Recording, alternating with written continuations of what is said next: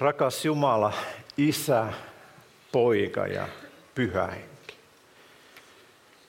Tänä aamuna me rukoilemme, että sinä sytytät meidät. Sinä uudistat meissä intohimon, Jeesus, sinua kohtaan. Sinä opetat meitä tänään puhumaan jälleen sinulle, sinun kanssasi, kuuntelemaan sinua. Anna meidän rukouselämästämme pienestä kipinästä syttyä roihu. Sellainen valkeus, joka vakuuttaa tässä kaupungissa pimeydessä olevat, että valkeudessa Jeesus sinun lähellä on parempi olla. Rukoilen tänään sitä, että Isä, me kaikki voisimme liittyä rukouksen kuoroksi, jotka luottavat siihen, että Herra, sinä vastaat meidän rukouksiin. Nimesi tähden. Aamen. Minun elämäni suurin intohimo ja myös samalla keskeisin huonon oman tunnon aiheuttaja on rukous. Miksi se on intohimoni ja miksi se on huonon oman tunnon aiheuttaja? Rukous on minulle intohimo sen vuoksi, koska tunnistan Jumalan työn maan päällä olevan kytköksissä voimalliseen rukouselämään. Tunnen, että ensisijaisen kutsumukseni on rukoilija. Mistä tahansa kristiusto aiheesta olen kerännyt kirjoja tai lukenut eniten, niin se on juuri rukous. Ja olen viettänyt merkittäviä aikoja elämässäni rukouksessa. Ja täällä Jyväskylässä olen oppinut uuden tavan, kuinka harjoittaa rukousta. Otin sen tuosta pätkäpaastoajattelusta. Monta kertaa, kun keskityn rukoukseen ja tarvian siihen intensiivisen ajan, niin en syö aamupalaa ennen puolta päivää, vietän koko aamupäivän kahvin voimalla rukouksessa. Ja suurimmat hengellisen elämäni käänteet ovat tulleet rukouksessa ja suurimmat voitot pastorin työssäni ovat seuranneet rukousta. Mutta samalla rukous on jatkuva huonon oman tunnon aiheuttaja, koska minulla on liian usein liian vähän voimavaroja tai aikaa rukoilla. Sen tasoista rukouselämää, mistä tiedän olevan hyötyä. Tänä aamuna, kun heräsin, lämmittelin jälleen itseäni rukoilemaan sellaisen lähetyssaarnaajan tarinan äärellä kuin Patrick Irlantilainen. No hän ei ollut Irlantila, Irlannissa syntynytkään, vaan roomalaisessa ää, Britanniassa. Ja sieltä hänet 16-vuotiaana kidnappattiin. Napattiin orjaksi sitten kelttisotilaiden joukosta sitten sinne pohjoiseen Brittein saarilla. Ja, ja, ja hän oli kasvanut kristityssä kodissa elä, elä, eli mukavaa 16-vuotiaan elämää, kunnes sitten hän joutuu orjaksi sinne. Ja siellä hänellä heräsi tarve rukoilla samaa Jumalaa, jota hänen isänsä ja äitinsä olivat rukoilleet. Ja hän oppi siellä kuuden vuoden aikana kelttien kielen ja sitten pääsi karkaamaan takaisin. Ja hänestä tuli ensimmäinen Rooman valtakunnan rajojen ulkopuolelle lähtenyt lähetyssaarnaaja ja hänen toimintansa tuloksena syntyi sitten kelttiläinen kristillisyys. Mielenkiintoista tämän tarinassa, Patrickin tarinassa oli se, että kun hän oli pappis noviisi silloin valmistautumassa tehtäviin, niin hänen piti opetella rukoilemaan ja paastoamaan. Siihen aikaan ei päässyt seurakunnan palvelukseen ennen kuin osasi rukoilla. Tämä sama henki henkeä läpi kristiuskon. Augustinus, tunnettu kirkoisa. Hän sanoi, että minun on oltava ensin rukoilija, sitten vasta puhuja. Tämä oli paljon häneltä suuria sanoja, koska Augustinus, hän oli puhetaidon opettaja ennen kuin kääntyi kristyksi. Tai Martti Luther, minulla on niin paljon tekemistä, että ensin on rukoiltava. Hudson Taylor, Kiinan pioneeri sanoi, soiti viritetään ennen konserttia. Ja sitten vähän tunnetumpi äiti Teresa, jos et rukoile, sanoissasi ei ole voimaa ja läsnäolossasi ei ole voimaa, mutta jos rukoilet, tulet täyteen Jumalaa. Koko kristinuskon historia henkeää sitä, että jos me haluamme nähdä Jumalan tekoja maailmassa, meidän on hengitettävä Jumalaa rukouksen kautta. Ja tänään me rukoilla, äh, luetaan raamatun teksti, joka haastaa meitä seurakuntayhteisönä. Luemme ensimmäisen tessalonikalaiskirjeestä luusta 5, jakeet 16-21. Ja katsomme näiden raamatun jakeiden avulla kolme seurakunnan tai elämän seurakunnan tuntomerkkiä. Ensimmäinen on Tessalonikalaiskirja luku 5, jakeet 16-22. Iloitkaa aina, rukoilkaa lakkaamatta. Kiittäkää joka tilanteessa, sillä sitä Jumala tahtoo teiltä Jeesuksessa Kristuksessa.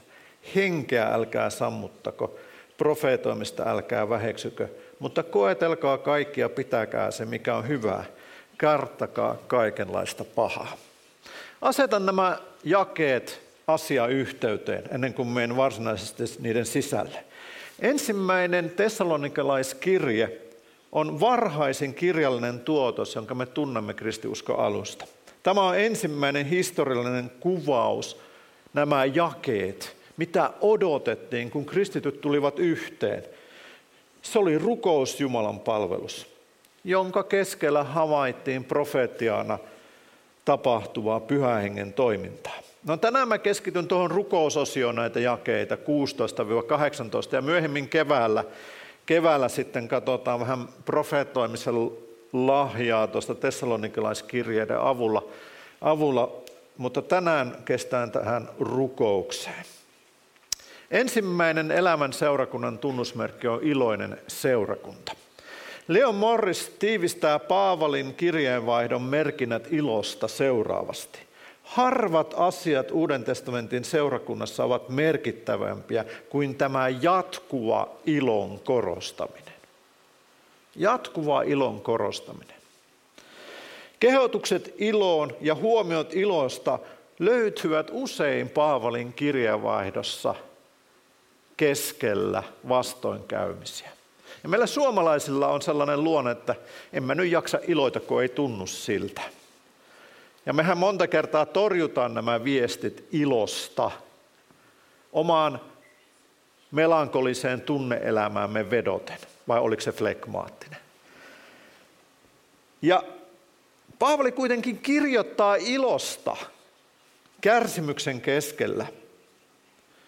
Esimerkiksi kun hän tuli Tessalonikin kaupunkiin ja evankeliumi saapuu sinne, Paavali kuvaa sitä luvussa 1 jakeessa 6, teistä tuli seuraajamme ja Herran, kun suuren ahdingon keskellä otitte sanan vastaan iloiten pyhässä hengessä. Ahdinko ja ilo. Merkittävä osa Paavalin keskeisistä ja teologista sanoista ovat johdannaisia sanasta ilo, kuten armo, anteeksi anto tai sana kiittää tai armolahjat. Ja mistä tämä ilo, joka ei näytä olevan riippuvainen jopa ahdistavista olosuhteista sitten syntyy? Kehotus, iloitkaa aina, tai tätä lähellä olevat ajatukset Paavalin kirjeissä, niin niissä on muutama huomio. Filippiläiskirjeissä Paavali lisää tähän iloitkaa aina kehotuksen sanan iloitkaa aina Herrassa. Roomalaiskirjeessä Paavali kuvaa kristityn elämää Jumalan valtakunnassa iloa pyhässä hengessä. Tai sitten tunnetuin ehkä hengen hedelmä kalatalaiskirjeessä on ilo. Ilo syntyy todellakin suhteestamme Jeesukseen ja on pyhän hengen työtä jopa kärsimyksen kohdatessa. Ja kuten todettu, sanasta ilo, sen johdannaisia ovat nämä suuret teemat Paavalin kirjeenvaihdossa. Armo, anteeksi anto, kiitos ja armolahjat. Ilo on aika ydinsana, että me ymmärrämme Paavalin kirjeitä. No mitä tässä yhteydessä Tessalonikalaiskirjeessä tarkoitetaan kehotuksella iloitkaa aina.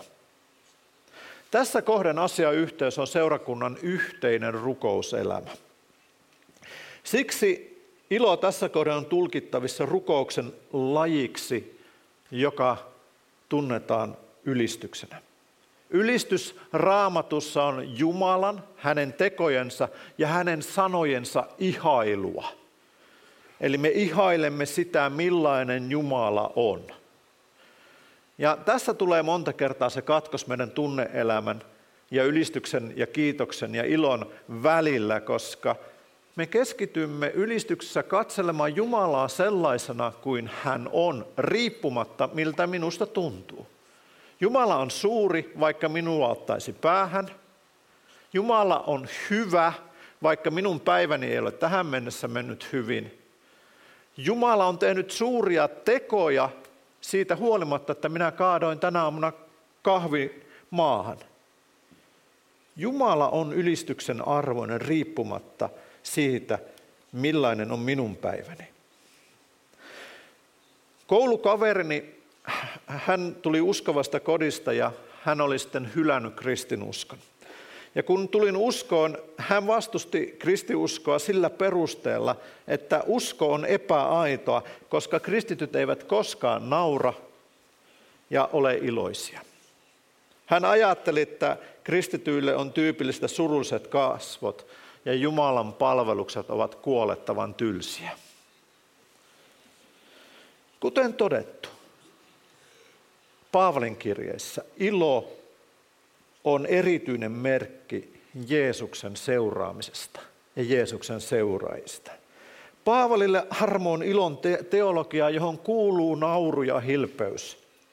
Ja elämän seurakunnan tunnusmerkki on ilo, joka syntyy suhteestamme ilon antajaan. Ja erityisesti tätä iloa ruokitaan ja kultivoidaan rukouksessa ja ylistyksessä.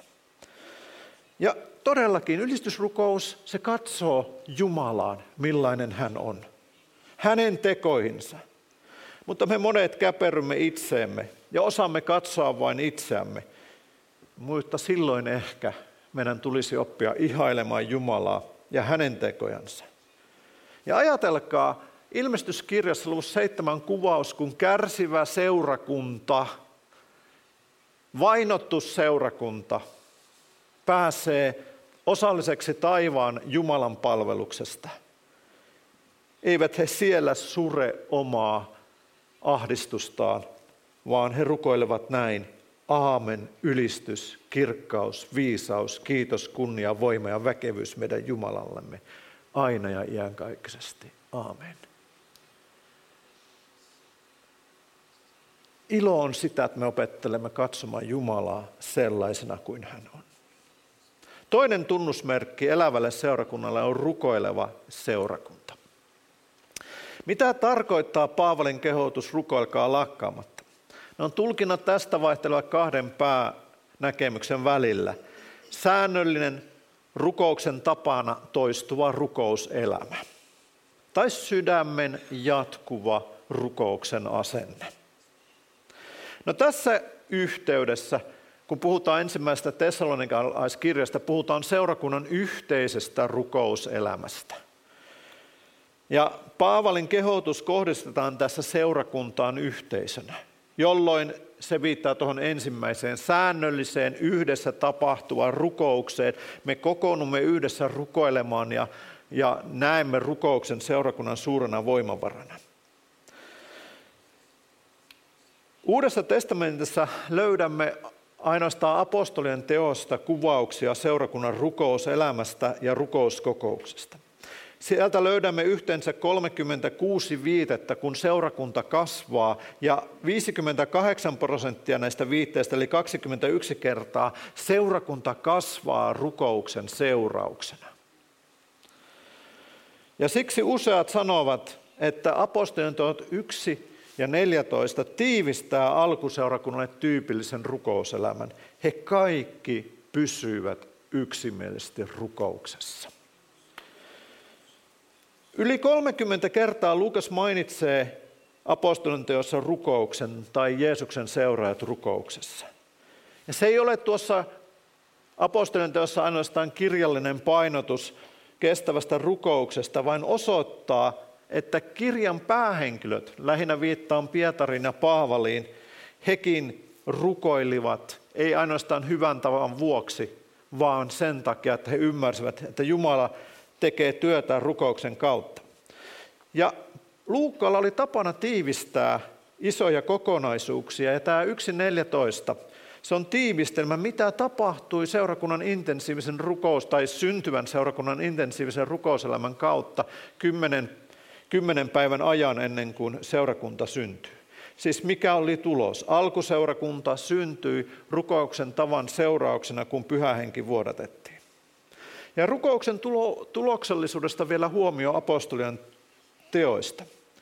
Rukousta pidetään apostolien teoissa menetelmänä, jonka avulla Jumala toteuttaa työnsä ja tarkoituksensa maan päällä.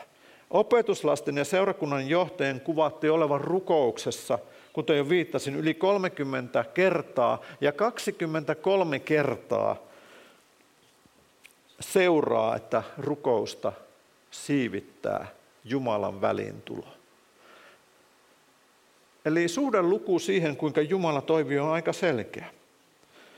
Uuden testamentin kuvaus on selvä. Seurakuntaa haastetaan rukoukseen intensiivisesti ja yhteiseen rukouselämän, jotta Jumalan työ menisi voimallisesti eteenpäin. Hypätään pikkasen nykyaikaan tai oikeastaan vielä viime vuosituhannen puolelle. Larry Lea perusti 13 henkilön kanssa vuonna 1980 seurakunnan nimeltä Church on the Rock, Texasin Rock Valley. Seurakunta kasvoi 13 henkilöstä 11 000 jäseneen vuoteen 1988 mennessä, eli kahdeksassa vuodessa. Kun häneltä kysyttiin, mikä johti tähän kasvuun, hän sanoi, että en perustanut seurakuntaa, vaan rukouskokouksen. Ja sitten seurakunnan rukoustoiminnan vastuupastori David Sipley totesi, seurakuntamme evankelintyön päivittäinen rukouskokous. Joka aamu maanantaista perjantaihin kokoonnumme viideltä rukoilemaan. Jos emme näe sielujen kääntyvän viikkoon, huolestumme ja alamme tosissaan etsimään Herraa.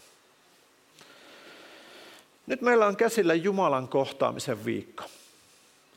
Ja onko meillä huoli siitä, että toimiiko Jumala täällä Jyväskylässä tämän ja tulevien viikkojen aikana?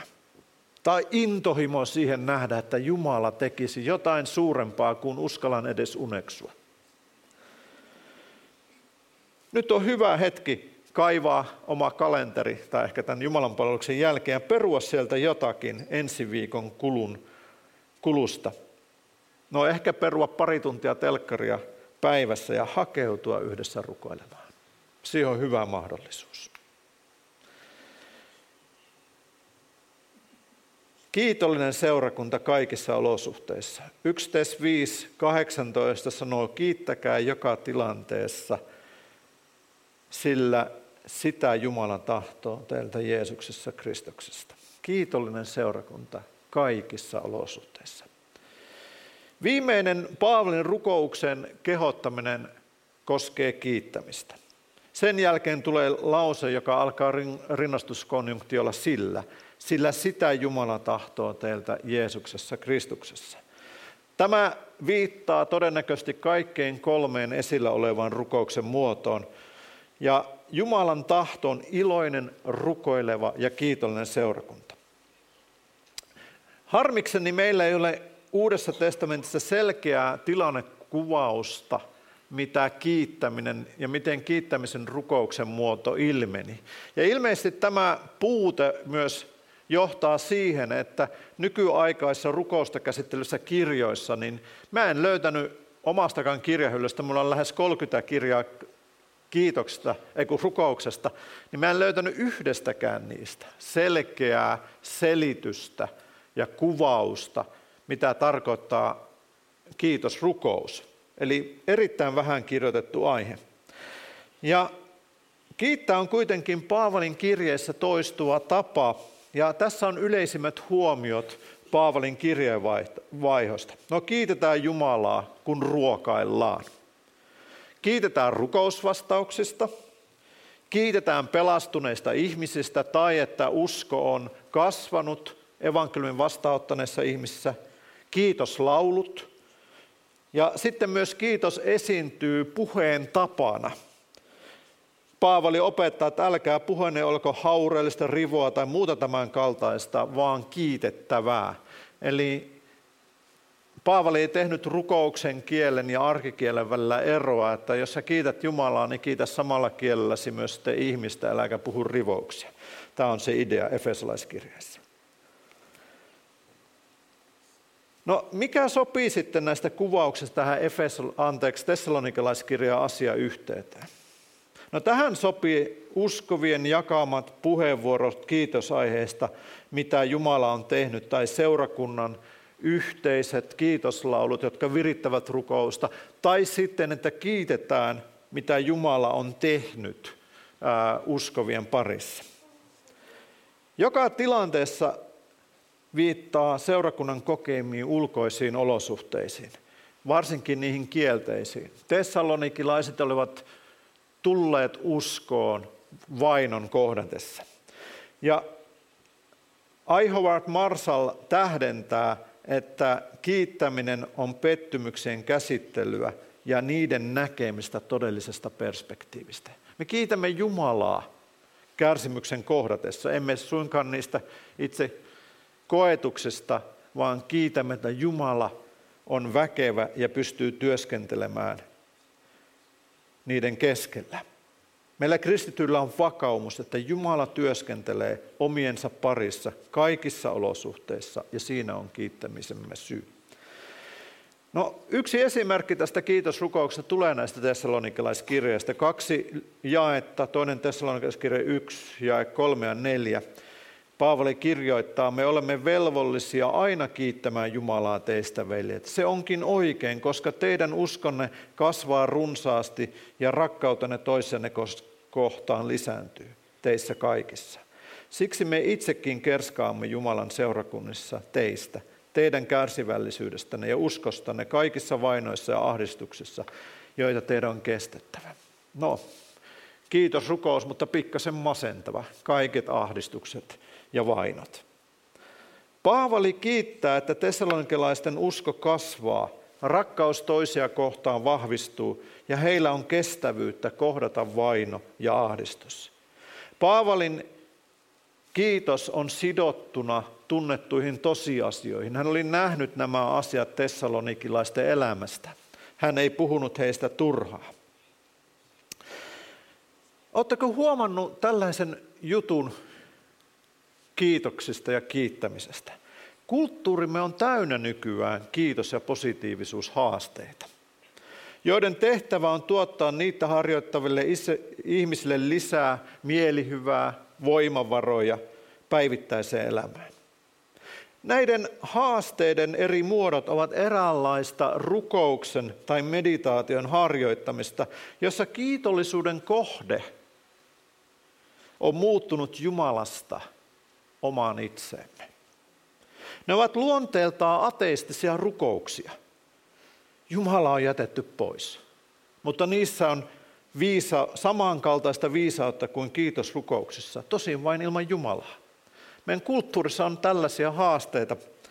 Ja näiden haasteiden tehtävä on hiljentää päivän kovaa vauhtia ja havahduttaa näkemään, mitä on hyvää elämässä. Ne pysähtyvät kiittämään elämästä, pysäyttävät aistimaan, mikä on hyvää elämässä, ja pysäyttävät ihme, ihmettelemään elämän kulkua ja hengähtämään arjen kiireen keskellä, että ihmiset voisivat paremmin. Mutta havahdun tässä, että ne todellakin ovat kuin rukouksia, mutta ilman Jumalan nimen mainintaa. Oletko miettinyt, että voit kertoa Jumalalle oikeasti sen, mistä olet kiitollinen? Kodissasi, työssäsi, ystäväpiirissäsi, ihan missä vain. Voitko kertoa Jumalalle, mikä saa sinut tänään onnelliseksi? Ennen kaikkea voitko havainnoida kiitosrukouksessasi, missä olet saanut kasvaa uskossa, tai miten näet muiden uskovien kasvavan Jeesuksen seuraamisessa. Tämän ajan kulttuurin keskellä tekee mieli sanoa, älä unohda Jumalaa etsiessäsi kiitollisuuden aiheita arkisen elämänkulun keskeltä. No joillekin meistä se kiitosaiheiden etsiminen elämästä on luonnollisempaa kuin toisille ja tarina kertoo kuopiolaista Halleluja Mariasta. Täällä on moni kuullutkin tämän tarinan, joka on todennäköisesti totta, ainakin legendaarinen tarina meidän herätysliikkeen keskellä, jolla oli aina kiiteltävää kaikista mahdollista asioista seurakunnan rukouskokouksessa. Ja joitakin se rupesi tietysti harmittamaan. Ja sitten eräs vanhemmiston jäsen kerran suuttuneena sitten pysähtyi kysymään tältä mummolta, näetkö mitään kiiteltävää sielun vihollisessa? Maria ei jäänyt sanottomaksi, ahkera hän ainakin on. Yksi tapa kasvaa rukoukseen on kiittää Jumalaa päivän kulkuun tulleista asioista, ihmistä, tapahtumista. Niistä saa aikaiseksi hyvä, hyviä rukoushetkiä. Monta kertaa ennen kuin nukahdan, tämä on juuri minun rukoushetkeni. Mietin päivän kulkua, siellä kohtaamiani ihmisiä, heidän asioitaan, päivän onnistumisen ja kiitän Jumalaa, että sain kohdata nämä ihmiset, sain nämä haasteet elämääni ja kiitän Jumalaa, että hän auttoi niissä. Ihan viimeiseksi, kuinka moni teki uuden vuoden lupauksia tänä vuonna? Saa nostaa kättä, jos uskaltaa. Kaksi rohkeita ihmistä. No, lupasko tästä kumpikaan lisätä rukousta? Ja muuta ei. Mietitään hieman tätä rukousta vielä tähän. Minä tunnen joitakin ihmisiä, jotka sanovat näiden uuden vuoden lupausten keskellä esimerkiksi, että he tarvitsevat ryhmäliikuntaa tullakseen kannustetuksi liikkumaan. Ehkä tarvitset yhteistä rukousta ja ylistystä löytääksesi rukouksen ilon ja voiman arkeesi tuleva viikko on hyvä mahdollisuus, ei ryhmän liikunnalle, vaan ryhmän rukoukselle ja haluan haastaa meitä kaikkia tähän rukousviikkoon näillä sanoin. Aamen.